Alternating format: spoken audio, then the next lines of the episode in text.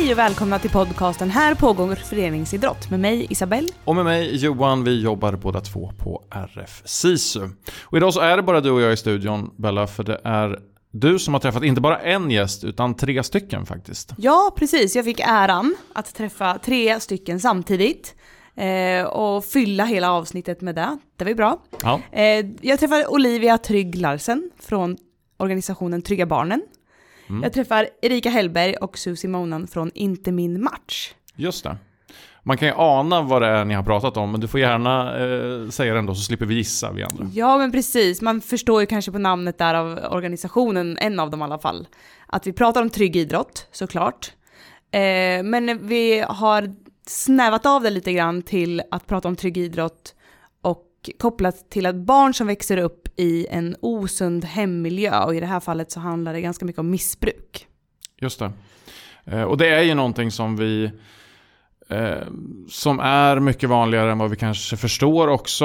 Eh, om jag har förstått rätt så är det ungefär ett av fem barn som på något sätt påverkas av en ohälsosam alkoholkonsumtion av någon förälder.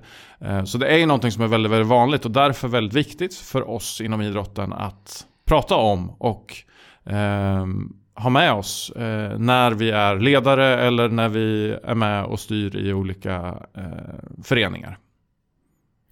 Ja, och jag tror att det är mycket utifrån det här samtalet, eller jag hoppas i alla fall det, som man kan ta med sig som ledare oavsett om just det här är problematiken för ett barn eller i någons hem. Utan det här kan vara en del i arbetet eller samtalet kring hur jobbar vi i vår förening med att trygga barnen och trygga ledarna. Eh, oavsett vad det gäller. Ja, så jag tycker att vi lyssnar helt enkelt på avsnittet och förhoppningsvis så tror jag också det att alla ni som lyssnar kommer få med er någonting som ni faktiskt kunna, kommer kunna jobba med direkt i eh, det föreningsengagemang som ni har.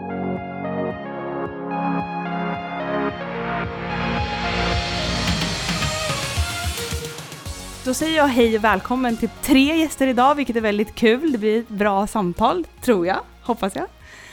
Men jag tänker att ni får börja med att presentera er. Yes, då börjar jag. Erika Hellberg heter jag. jag. Jobbar som idrottspsykologisk rådgivare främst. Men har också startat någonting som kallas för Inte min match. För att jag kände att jag älskar idrott, jag älskar psykologi. Men bryr mig också väldigt mycket om den målgruppen som växer upp i hem med missbruk. Och ville se vad man kunde göra, eller man på något sätt kunde jobba för att genom idrottsföreningar så kunna hjälpa den här målgruppen. Och då kom Inte min match fram. Så ja, det är lite det jag gör. Idrottspsykologi i grunden helt enkelt, men med fokus på barn till missbrukare.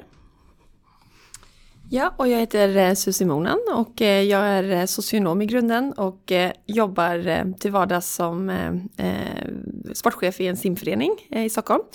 Så jag har en fot i det ideella föreningslivet. Men sen så jobbar jag också tillsammans med Erika med Inte min match och delar med mig av min erfarenhet av att vara idrottare i, och leva i missbruksmiljö och att prestera och vilken slags, berätta lite grann om det slags stödet som jag fick och det stödet som jag hade behövt. Så att jag slår armkrok med Erika och vi informerar föreningar och organisationer tillsammans. Och jag heter Olivia Trygg Larsen och jag är grundare till Stiftelsen Trygga Barnen. Vi hjälper barn och unga upp till tjugofem år som växer upp i en familj med missbruk. Eh, Trygga Barnen grundades av mig och min familj eh, i den sorg och den saknad, men också den stora frustration vi kände när min pappa gick bort i sin alkoholism. Eh, vi vill ta bort skammen kring problematiken och få barn att förstå att de inte är ensamma i sin situation. Och därför är jag så himla glad att vi får vara här idag, men också samarbeta med Inte din match för att eh, ledare och andra viktiga vuxna i föreningslivet är otroliga eh, viktiga spelare för att, eh, för att upptäcka barnen.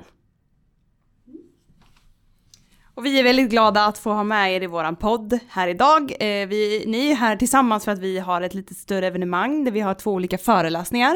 Där vi ska prata om just de här ämnena som ni varit inne och snuddat vid nu. Så att det är så vi, vi riktar oss. Och vi kommer träffa stora målgrupper och olika målgrupper idag här i Örebro. Så det ska bli jättekul. Så att eh, lyx för de som lyssnar på podden att få ta del lite av ert innehåll.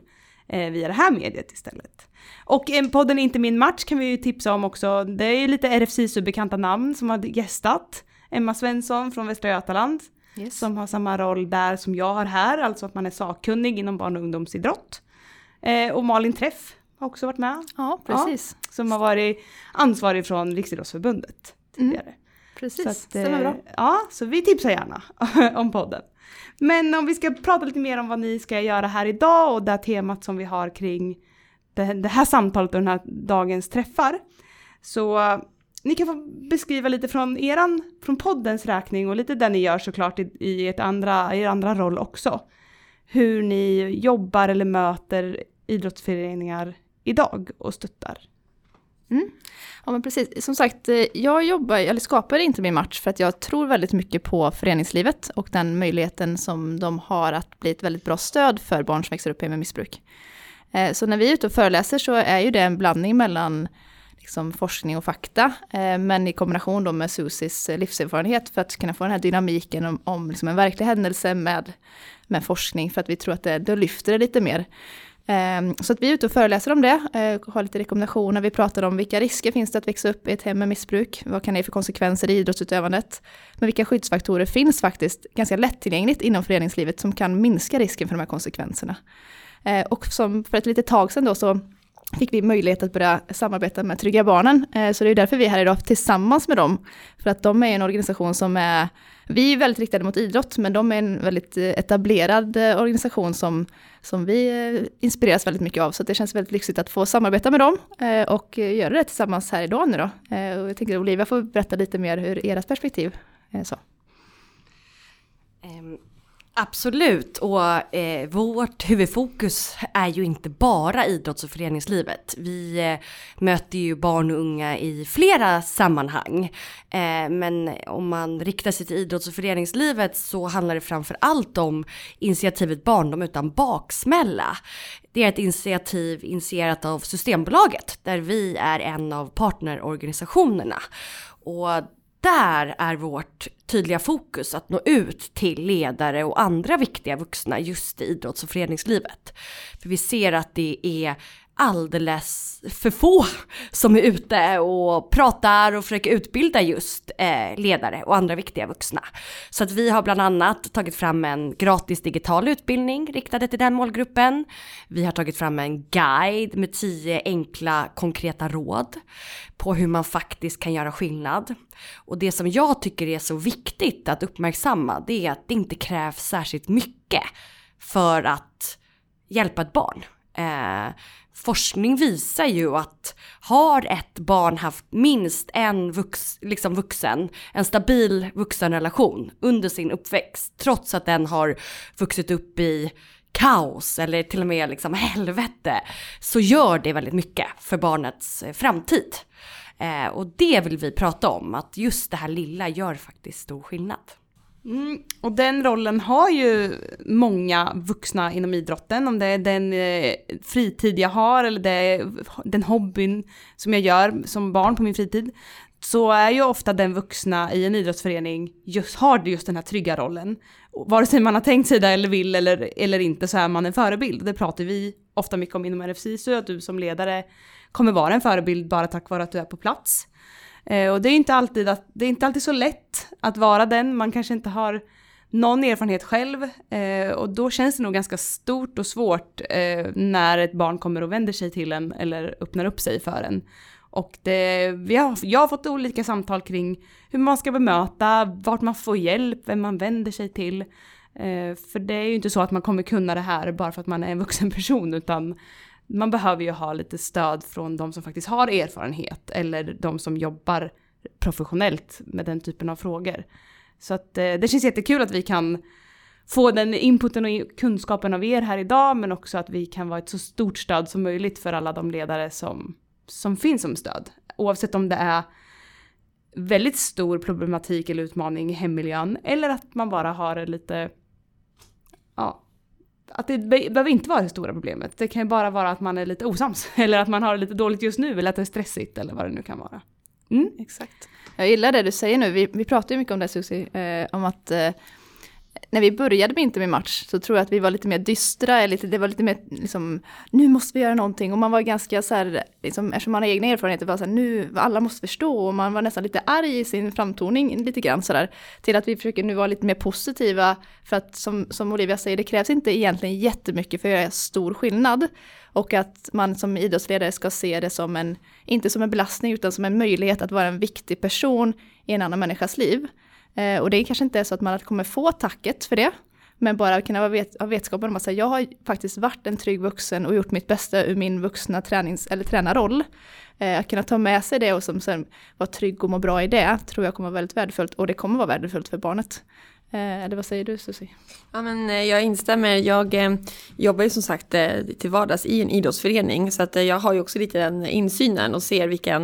Eh, okunskap eller kanske rädsla mer egentligen, för jag tror alla, alla vi människor vet om det barnet eller själv varit eh, själv egna erfarenheter, eller man vet om någon som man har känt oro för, man har haft den här klumpen i magen eh, och att det många gånger är svårt att veta men hur ska jag göra, och det är det vi vill förändra. Vi vill inte att det ska vara man måste uppfinna hjulet på nytt varje gång det finns en oro för att ett barn lever i missbruk eller missbruksmiljö eller far illa på något sätt. Eh, så vi vill göra det enklare för ledare och föreningar att veta vad man ska göra, och att det behöver inte vara så avancerat. Och vi vet ju från vittnesmål, jag kan ju också från min egna erfarenhet veta att det behöver inte vara så avancerat när en, när en vuxen kommer fram och pratar med en. Det räcker många gånger att fråga hur är det, och fråga det ett par gånger till extra. Så det tycker vi är jätteviktigt att lyfta fram, och vi försöker ha en lite mer positiv framtoning kring det ämnet.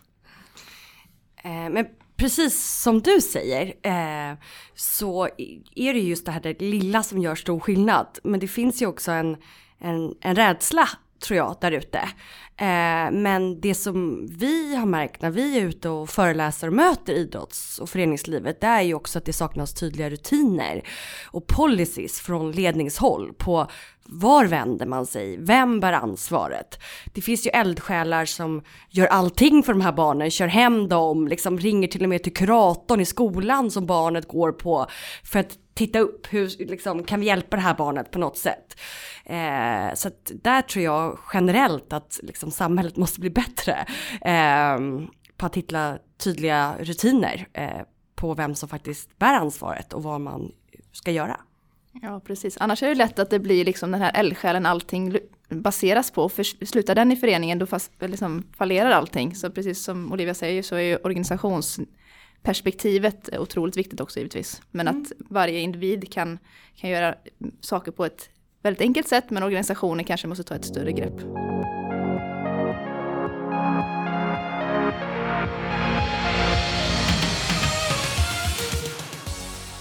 Du Olivia var inne lite på att ni har ett samarbete med Systembolaget bland annat kring det här. Kan du beskriva lite mer hur ni jobbar proaktivt med de här frågorna? Absolut. Eh, vi... Eh, är ju partnerorganisationer till Barndom utan baksmälla, och det som är så bra med det, det är framförallt att vi är flera organisationer som står bakom det och samarbetar för att just minska alkoholens andrahandsskador på barn. Och det vi egentligen gör, det är att vi vill upplysa och informera vuxna och ge dem konkreta, enkla verktyg att våra, våga agera när man misstänker att ett barn far illa. Lite som, eh, man har ju pratat mycket om det här ett ett två. Eh, man tänker att ja, det brinner utanför, men grannen har säkert redan ringt. Så är det lite tyvärr idag med barn också som far illa. Man tänker att nej, men jag kanske, det kanske inte riktigt stämmer. Oj, vad händer om jag slår på stora trumman? Då kanske det blir värre för barnet. Men också, då, det här är så uppenbart att flera säkert redan vågat agera. Eh, så att vi försöker framförallt eh, uppmana folk att våga agera när de ser att ett barn far illa. Jättebra. Jag tror precis som ni har varit inne på här att man kan i många lägen vara rädd att göra fel. Snarare att då så här, oh, jag backar och jag gör inte för att jag vill inte göra fel. Eh, så att, det tror jag är jätteviktigt att man får den här peppen som ni säger, och det här lite mera uppmuntrande att du finns ju, du finns ju redan där. Du är redan ett stöd liksom, i att du är på plats. Men om jag som idrottsledare är, om man ska se till en stereotyp eller om jag ska vara lite hårdare, så kan det också vara så att jag själv har haft en ganska trygg, stabil uppväxt. Jag kanske alltid har haft en bra roll eller varit aktiv inom min idrott eller någon idrott. Vilket gör att jag har haft kanske flera trygga vuxna runt omkring mig och är väldigt långt ifrån den här typen av verklighet. Vad skulle ni säga är tecken att uppmärksamma? Finns det någonting som jag borde hålla ögonen öppna för om jag upptäcker hos ett barn eller ungdom? Eh, I min grupp till exempel. Ja, eh, jag tänkte vi kan eh, kanske komma lite tips allihopa här.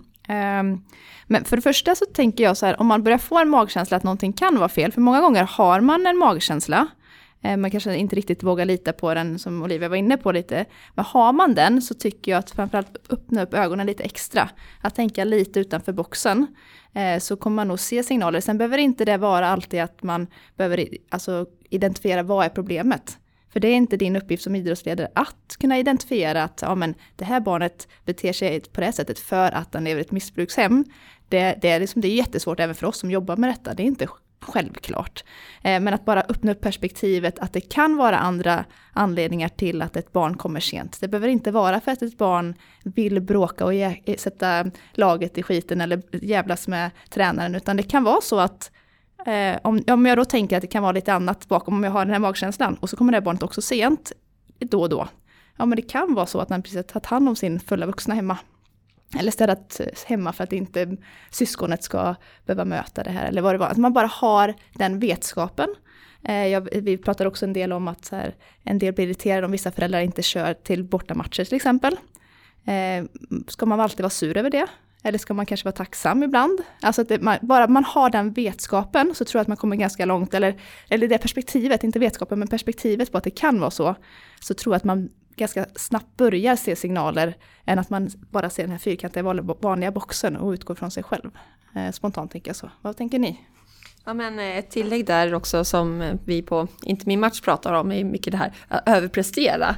Alltså vi, vi, de här barn och ungdomarna som är, vad ska man säga, framgångsrika eller vi vet, de får ju mycket uppmärksamhet och det är ju jättekul för föreningen, det är kul för hela sammanhanget. Men där kan man också, har man den här oroskänslan lite som Erika beskriver, att överprestera är också väldigt vanligt, vanligt sätt att hantera det som händer hemma och vi ser att en trygg idrottsmiljö kan ju också leda till att man presterar liksom bra, men den som alltid är tidig jämt, alltid presterar som bäst hela tiden, allting fungerar, det kan också vara en indikation på att, men vänta nu, man har också möjlighet att misslyckas, det är okej att vara ledsen ibland, det är okej att vara arg ibland, det kan också vara sådana saker man kan lite grann fånga upp och prata med ungdomen om, för det märker vi att det är vanligt att de barnen faktiskt försvinner lite, det är lättare man ser dem som, man tänker, har någon slags bild av att man ser på ett barn och det, så är det ju inte, utan det är ju faktiskt det, är ju, det händer för alla, alla möjliga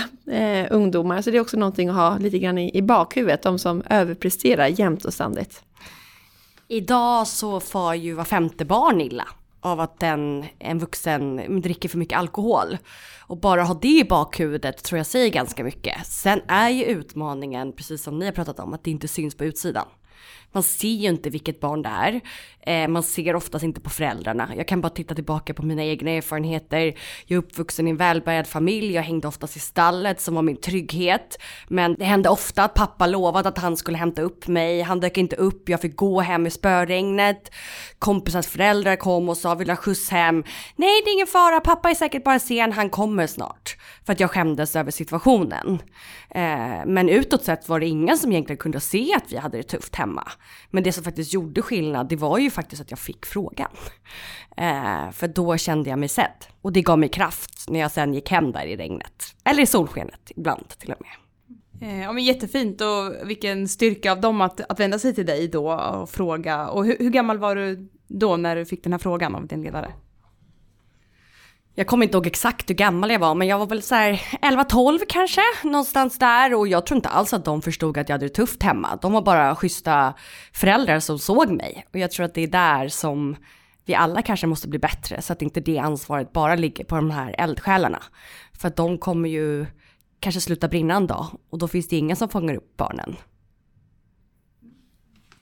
Jätte, jättebra tillägg. Eh, och det är ju något som vi också jobbar mycket för, att det är såklart jätteolika i olika vart man hålls rent geografiskt, hur föreningen ser ut, hur stor föreningen är, hur den här föräldragruppen runt omkring ser ut och fungerar. Och i vissa fall fungerar väl, man, många engagerade föräldrar, eller den fungerar väldigt väl, om man nu ska uttrycka sig i de ordalagen. Och i vissa fall så är de här eldsjälarna eller tränarna eller vilka det nu är som är ansvariga för laget ganska ensamma i sin roll. Och där är också en uppmaning till vuxna runt omkring, som vi också pratar om i andra sammanhang där man sköter sig eller missköter sig som vuxen, att du är också en viktig del i, i den här föreningen, och det är ni som är medlemmar som har ansvaret för att våra barn och unga trivs och har en trygg miljö.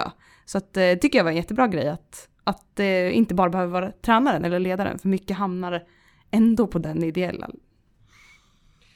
Ja, om man då också är ledare eller liksom tillhör klubben, ett bra sätt att faktiskt få förtroende för barnen, det är ju att gå ut i början av till exempel terminen och säga att så här, ja, jag förstår att eh, man pratar om att ingen, ingen är perfekt och att det kan vara tufft av flera anledningar, man kanske har det tufft i skolan eller vad det nu kan vara, och att då att eh, vi finns här, och ett sätt att göra det, det är ju att gemensamt med gruppen komma fram till en, en hemlig symbol som betyder att så här, jag vill prata med dig, tränaren, eh, enskilt. Och då behöver man inte heller göra en så stor grej av det. Men det bjuder också in barnet att våga öppna upp sig.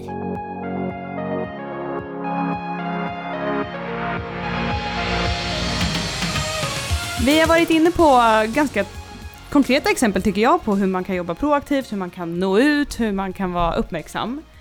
Eh, så, men jag tänkte att vi skulle lite grann avslutningsvis, eller i alla fall avrunda med, att ni skulle få skicka med lite tips till de som lyssnar. Eh, tips kring, alltså tre bra medskick kring det här ämnet som vi har pratat om, eller temat. Tänk på det här, eller det här som du var inne på nu, mötte jag som barn. Eh, så att man kan ha med sig i, i sin vardag som ledare och tränare. Eh, och till det så vill jag också skicka med ett tips eh, där vi från R F C Örebro län och säkert andra, många andra distrikt också uppmanar föreningar eller föreningsaktiva, ideella, att kontakta socialtjänsten om man har frågor. Det behöver inte betyda att man per automatik gör en orosanmälan.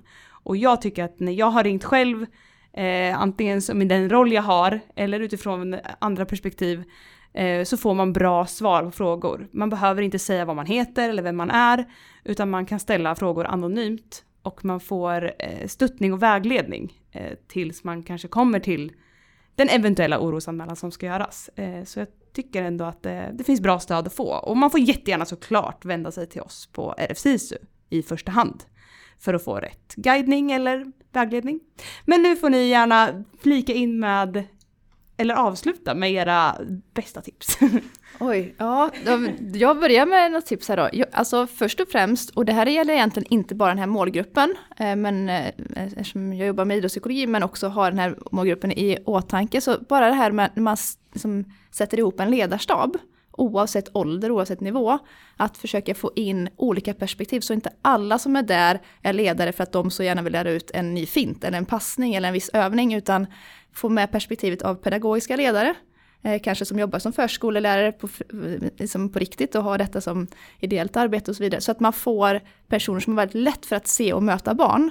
Att den, den ledaren, om jag tänker tillbaka på min idrottskarriär då, liksom som ungdom och barn, så är de ledare som har betytt mest för mig, det är de som har sett mig och de har kunnat minst om idrotten, och då är jag en supertävlingsmänniska.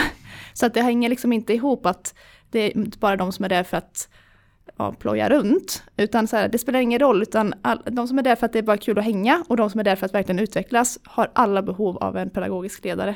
Så att liksom, styrelser och organisationer tänker på det när man sätter och söker efter eh, nya ledare.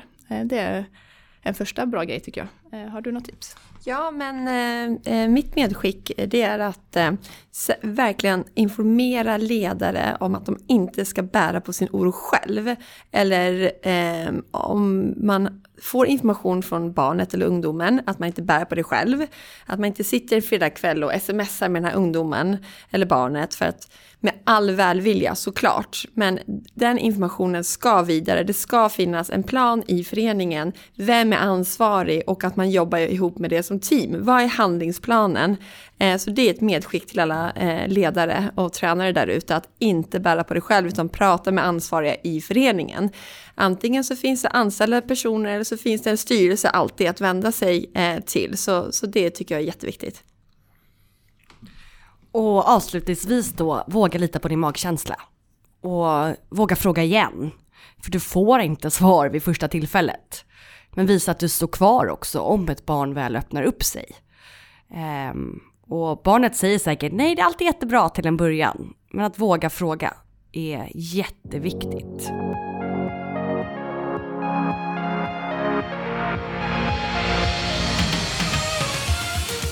Och med det så tackar vi Olivia, Erika och Susie för deras medverkan i våran podcast. Och eh, jag vänder mig till dig, Bella, och undrar, vad har du för känslor efter det här samtalet?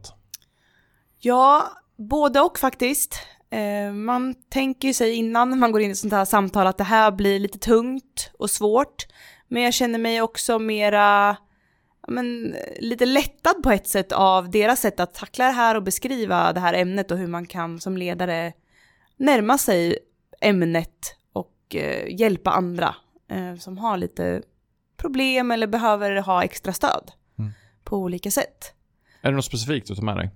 Ja, men generellt så tar jag först och främst med mig alltså, vikten av idrotten som arena.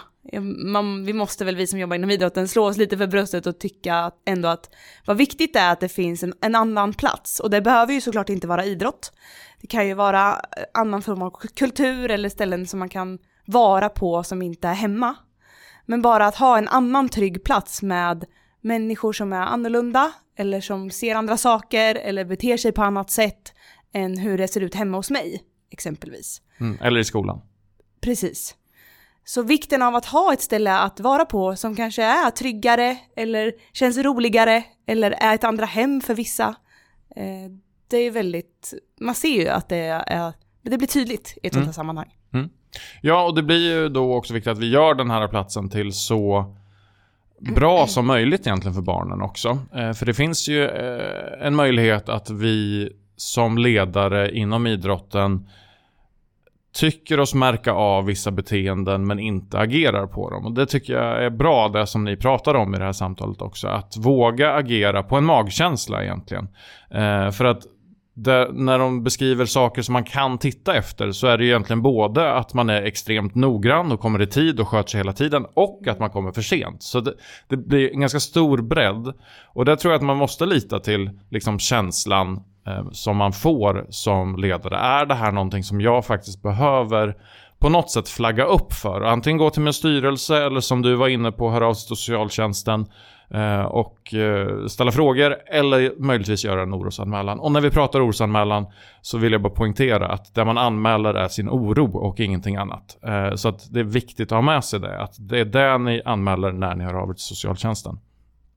Ja, och där tar jag med mig mer specifikt då, som du frågade i början, alltså vikten av att kanske göra den här en extra gång. Alltså det gör ingenting att någon har frågat en gång extra, eller att jag också har vänt mig till någon att för att få hjälp eller gjort en orosanmälan. Eh, istället för att hamna i tron om att men, andra har nog, eller det är fler som ser det jag ser eller har den här ta- känslan. Mm. Utan att man faktiskt själv gör något åt att man har den känslan i så fall. Eller att man i alla fall pratar med någon, vänder sig till någon eh, kring det här ämnet. Så att man inte, ja, men så att det inte bara blir att det faller mellan stolarna. Ingen gjorde någonting. Vilket de också vittnar om vissa av, om, alla de här tre har ju egna erfarenheter inom ämnet. Där man kanske kan känna då att ingen ställde den rätta frågan eller ingen mm. tog det här på allvar så som jag hade önskat, till exempel. Ja. Ja, och det hakar ju ganska bra med avsnitt som vi släppte för några veckor sedan, när vi avsnitt etthundrasextioåtta med Jonathan Hedström, där eh, han pratade jättemycket om vikten av att våga fråga hur mår du? Eh, och att göra det upprepade tillfällen. Och det är ju, eh, är ju ni inne på här också, att det är viktigt att man liksom vågar stå kvar och visa att man är kvar som vuxen och vågar ställa den här frågan gång på gång. För till slut så kanske man får svaret som man kanske anade fanns där men som man inte har fått tidigare. Så att våga upprepa, det förstärker ju eh, Erika, Olivia och Susie också i sitt resonemang, att det är viktigt att våga, våga göra det. Ja, men exakt. Och vi hade ju föreläsning med de här tre samma dag som vi träffades och spelade in det här avsnittet. Och jag tror att det var Susie som sa eh, i föreläsningen om inte annat att det tog flera, flera år. Jag tror att det var uppemot sju år för henne att öppna upp sig för sin tränare som hon hade under hela den här perioden. Mm. Eh, och det är lång tid och det är inte alla såklart som har en tränare eller ledare, samma ledare vid sin sida så länge. Men bara det är ju ett exempel på hur lång tid det kan ta innan man själv kan tycka att jag måste prata med någon om det här. Eh, och då hade de ändå en bra relation som hon uttryckte sig. Alltså det var inte så att hon fick jobba upp den här relationen under alla de här åren. Eh, och så det är också viktigt att tänka på att alla ämnen som känns svåra för en själv att prata om, det kan vara som Jonathan var inne på med ätstörningar, det kan handla om den här typen av som inte ligger mig nära eller som jag kanske inte har blivit utsatt för, kommer ju vara svårt att veta hur man ska tackla och hur man ska påbörja eller ett samtal. Men jag tror som du säger att just den punkten är jätteviktig, att bara finnas där och fortsätt ställa frågan, fortsätt kolla av vad har du gjort idag? Alltså, lär känna dina aktiva har ju vi ett material som heter, mm. som jag tror att vi pratar om då också. Vikten av att bara ställa lite andra frågor. Låt inte allting alltid handla om idrottsutövandet. Mm. Och det säger Erika någonting som jag hakar i lite grann också i sammansättningen av ledarstaber, att man försöker tänka eh, kring flera, flera olika aspekter så att det inte bara blir idrottskunnandet som vi primerar när vi väljer ut vilka som ska vara eh, ledare och tränare för en grupp. Eh, för det är ofta så, det blir väldigt lätt så att de som kan idrotten bäst, det är de som blir de som leder. Men vi behöver rätt många andra runt omkring det här för att skapa ett klimat som funkar. Titta på vilken ledarstab som helst egentligen på högre nivå. Det är inte så att det bara är de som är väldigt, väldigt kunniga på idrotten, utan man har idrottsläkare och man har oftast någon form av mentala rådgivare och det finns lagledare och det finns massvis av personer med olika typer av kompetenser runt omkring. Och det är där vi på något sätt borde eftersträva och efterlikna när vi skapar ledarstaber även för de unga. Så att det inte blir att vi bara fokuserar på själva idrotten utan vågar prata om andra saker runt omkring. För det kommer göra dem till bättre idrottare och bättre människor. Absolut. Och förhoppningsvis förmedlar känslan av att i stort sett alla har någonting att tillföra till den här rollen eller till den här gruppen. För det är också individer som fungerar på olika sätt. Och några kommer anamma vissa egenskaper hos en ledare och vissa hos en annan och tycker att det är olika värdefullt. Eh, så att egentligen så skulle jag vilja lite skicka med att inom arbetet Trygg idrott så handlar ju jättemycket om att bara vara en medmänniska. Vad gör man för att andra ska må bra och hur tacklar jag, skulle jag tackla andra personer i min omgivning? Kanske kompisar eller kollegor eller som jag upptäcker verkar vara lite låga eller inte må så bra. Eller, alltså det, gäller ju, det handlar ju om att bara vara där som en som en medmänniska till de här barnen också. Och sen så vill jag såklart också bara påminna om att skulle det vara någonting där man är orolig eller där saker kanske har hänt eller man tror händer i en förening, så finns ju även visselblåsarfunktionen på R F:s hemsida, alltså Riksidrottsförbundets hemsida. Och på varje distrikts hemsida så finns det som en liten ruta. Man kommer in på hemsidan på start, startsidan där det står visselblåsare. Där man då kan göra en orosanmälan till oss inom idrotten också. Mm. Vi vill helt enkelt uppmuntra er att lita på er magkänsla och agera på den på ett eh, eller annat sätt.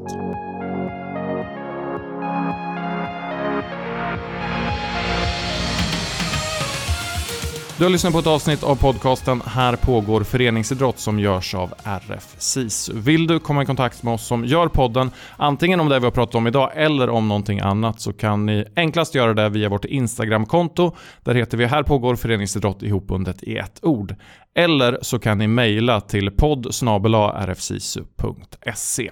Vi är tillbaka igen med ett nytt avsnitt om två veckor. Hoppas vi hörs då.